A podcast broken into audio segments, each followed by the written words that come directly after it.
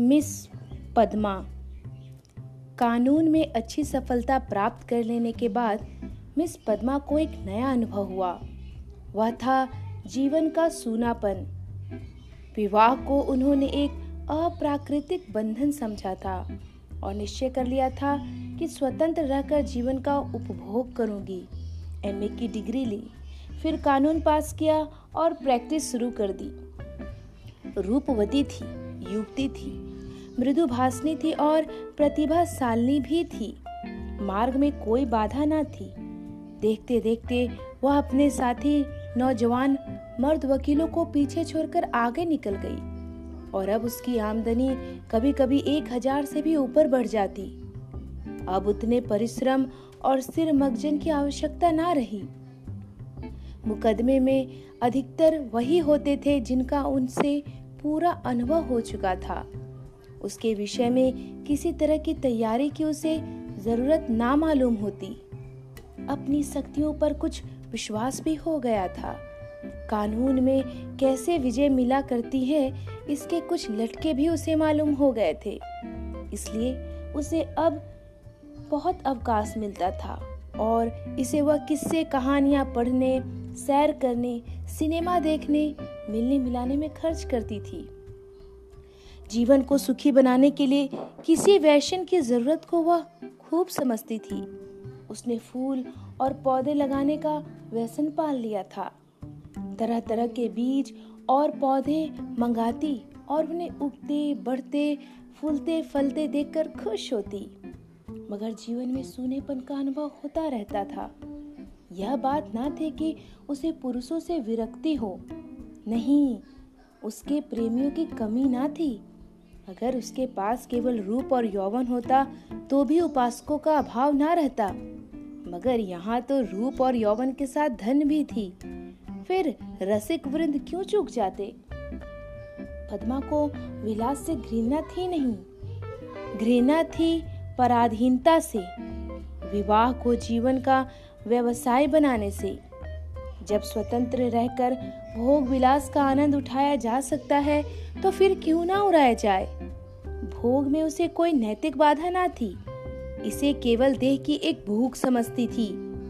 इस भूख को किसी साफ़ सुथरी दुकान से भी शांत किया जा सकता है। और पद्मा को साफ़ सुथरी दुकान की हमेशा तलाश रहती थी। ग्राहक दुकान में वही चीज़ लेता है जो उसे पसंद आती है। पद्मा भी वही चीज़ चाहती थी। यूँ उसे दर्जनों आशिक थे। कई वकील, कई प्रोफेसर, कई डॉक्टर, कई रईस। मगर ये सब के सब अयाज थे। बेफिक्र, केवल भौरे की तरह रस लेकर उड़ जाने वाले। ऐसा एक भी न था जिस पर वह विश्वास कर सकती। अब उसे मालूम हुआ कि उसका मन केवल भोग नहीं चाहता, कुछ और भी चाहता है। वह चीज़ क्या थी? पूरा आत्मसमर्पण, और यह उसे ना मिलता था। उसके प्रेमियों में एक मिस्टर प्रसाद था, बड़ा ही रूपवान और धुरंधर विद्वान। एक कॉलेज में प्रोफेसर था। वह भी मुक्त भोग का आदर्श का उपासक था और पद्मा उस पर फिदा थी।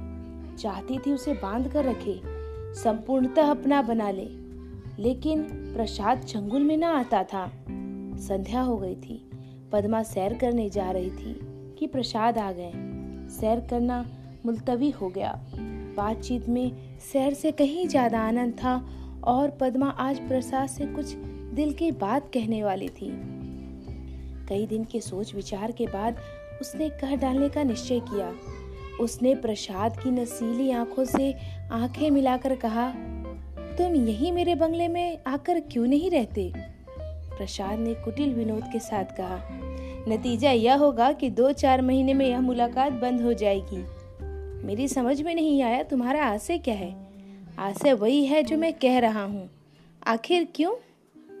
मैं स्वाधीनता ना खोना चाहूँगा। तुम अपनी स्वतंत्रता ना खोना चाहोगी। तुम्हारे पास तुम्हारे आशिक आएँगे, मुझे जलन होगी। मेरे पास मेरी प्रेमिका आएँगे, तुम्हें जलन होगी। मन मुटाव होगा, फिर वैमनस्य होगा और तुम मुझे घर से निकाल दोगी। घर तुम्हारा ही है, मुझे बुरा लगेगा ही। फिर यह मैत्री कैसे निभेगी? दोनों कई मिनट तक मौन रहे। प्रसाद ने परिस्थिति को इतने स्पष्ट, बेलाग, लठमार शब्दों में खोलकर रख दिया था कि कुछ कहने की जगह न मिलती थी। आखिर प्रसाद ही को नुक्ता सूझा। बोला, जब तक हम दोनों यह प्रतिज्ञा न कर ले कि आज से मैं तुम्हारा हूँ और तुम मेरी हो, तब तक एक साथ निर्वाह नहीं हो सकता।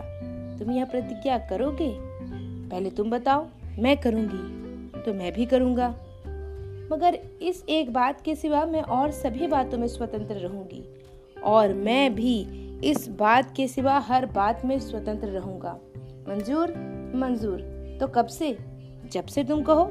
मैं तो कहती हूँ कल से ही। तय, लेकिन अगर तुमने इसके विरुद्ध आचरण किया तो? और तुमने किया तो? तुम मुझे घर से निकाल सकती हो। लेकिन मैं तुम्हें क्या सजा दूँगा? तुम मुझे त्याग देना और क्या करोगी? जी नहीं, तब इतने से चित्त को शांति ना मिलेगी। तब मैं चाहूँगा तुम्हें जलील करना, बल्कि तुम्हारी हत्या करना। तुम बहुत निर्दय हो प्रसाद। जब तक हम दोनों स्वाधीन हैं, हम किसी को कुछ कहने का हक नहीं। लेकिन एक बार प्रतिज्ञा में बन जाने के बाद, फिर ना मैं इसकी अवज्ञा सह सकूँगा, ना तुम सह सकोगी।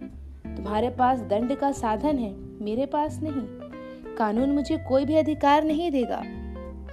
मैं तो केवल अपनी पशु बल से प्रतिज्ञा का पालन करूँगा और तुम्हारे इतने नौकरों के सामने मैं अकेला क्या कर सकूँगा? तुम तो चित्र का श्याम पक्षी देखते हो। जब मैं तुम्हारी हो रही हूँ तो यह मकान नौकर चाकर और जायदाद सब तुम्हारा है। हम तुम दोनों जानते हैं कि ईर्ष्या से ज़्यादा घृणित कोई सामाजिक पाप नहीं है। तुम्हें मुझसे प्रेम है या नहीं? मैं नहीं कह सकती, लेकिन तुम्हारे लिए मैं सब कुछ सहने, सब कुछ करने के लिए तैयार हूँ। दिल से कहती हूँ पद्मा, सच्चे दिल से। मगर ना जाने क्यों तुम्हारे ऊपर विश्वास नहीं आ रहा है। मैं तो तुम्हारे ऊपर विश्वास कर रही हूँ। यह समझ लो, मैं मेहमान बनकर तुम्हारे घर में ना रहूँगा, स्वामी बनकर रहूँगा। घर के स्वामी ही नहीं, मेरे स्वामी बनकर रहोगे। और मैं तुम्हारी स्वामिनी बनकर रहूँगी। आगे की कहानी अगले एपिसोड में।